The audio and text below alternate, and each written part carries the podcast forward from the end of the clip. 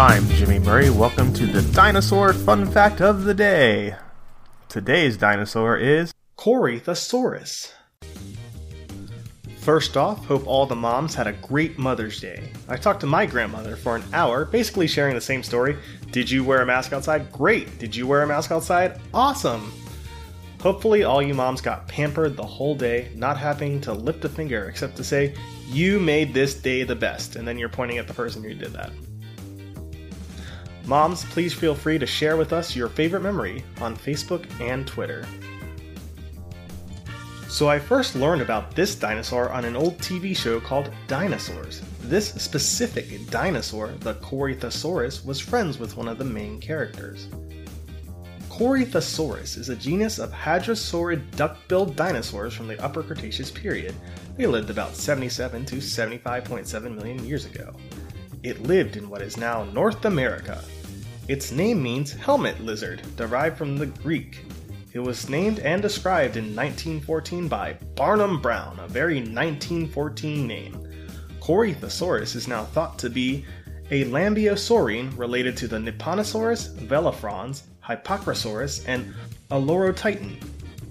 Corythosaurus has an estimated length of 9 meters, 30 feet, that's really big, and has a skull. I do too, I don't have a Wikipedia article about me, including the crest that is 70.8 centimeters or 27.9 inches tall.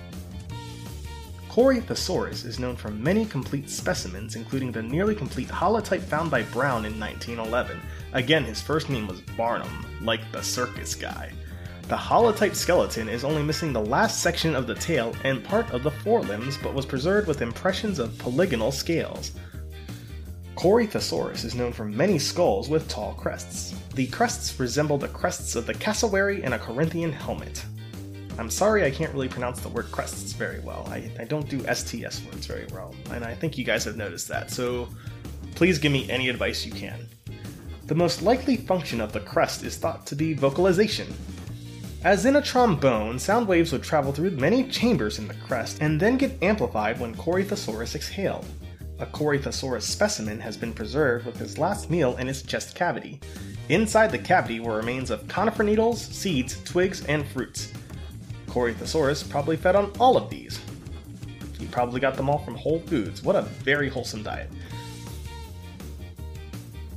The two species of Corythosaurus are both present in slightly different levels of the dinosaur park formation. Both still coexisted with theropods and other ornithischians like Daspletosaurus, Brachylophosaurus, Parasaurolophus, Scolosaurus, and Chasmosaurus.